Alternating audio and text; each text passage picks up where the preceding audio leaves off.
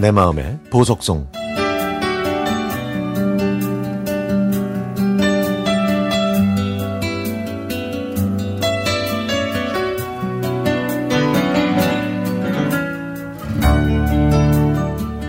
강화도 시골에서 태어난 저는 현재 인천시 계양구에 살고 있습니다.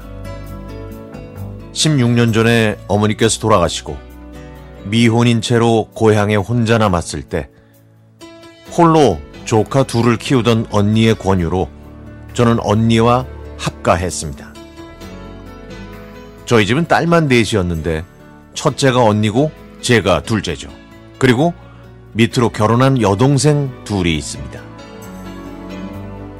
코로나19가 터지기 전까지는 인천공항 푸드코트에서 일하던 언니가 실직하고 나서도 고향집 관리와 친정의 대소사를 다 챙겼는데요.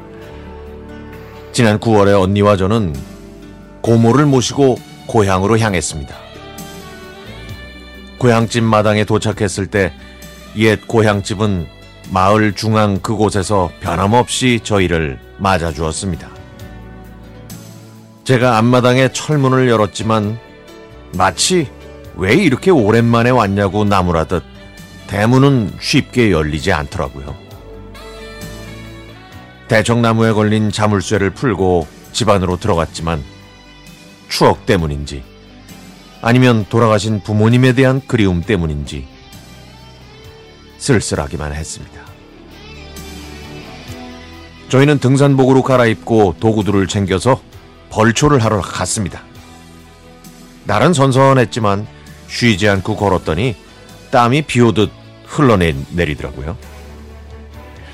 작은 계곡을 건너 점점 우거지는 수풀을 헤쳐가며 30분쯤 올라가다 보니 사방이 나무로 둘러싸인 꽤 넓다란 문턱에 따스한 태양빛을 맞으며 봉긋한 봉분 두 개가 거리를 두고 나란히 자리하고 있었습니다.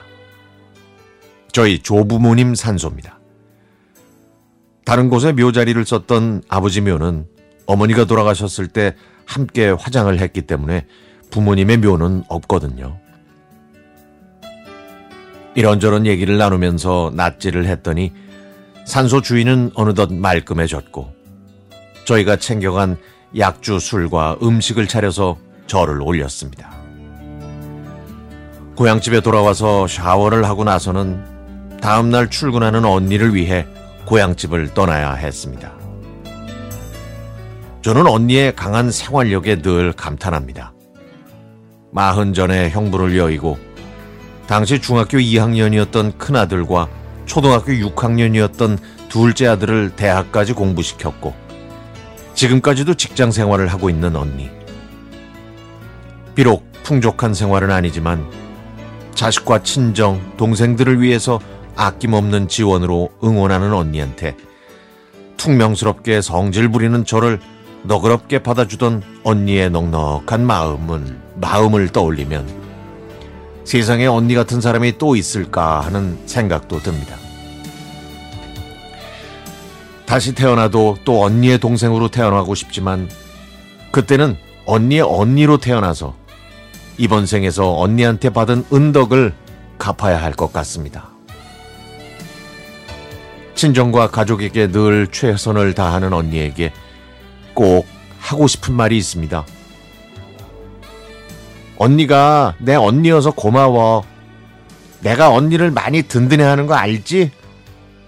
고맙고, 사랑해, 언니.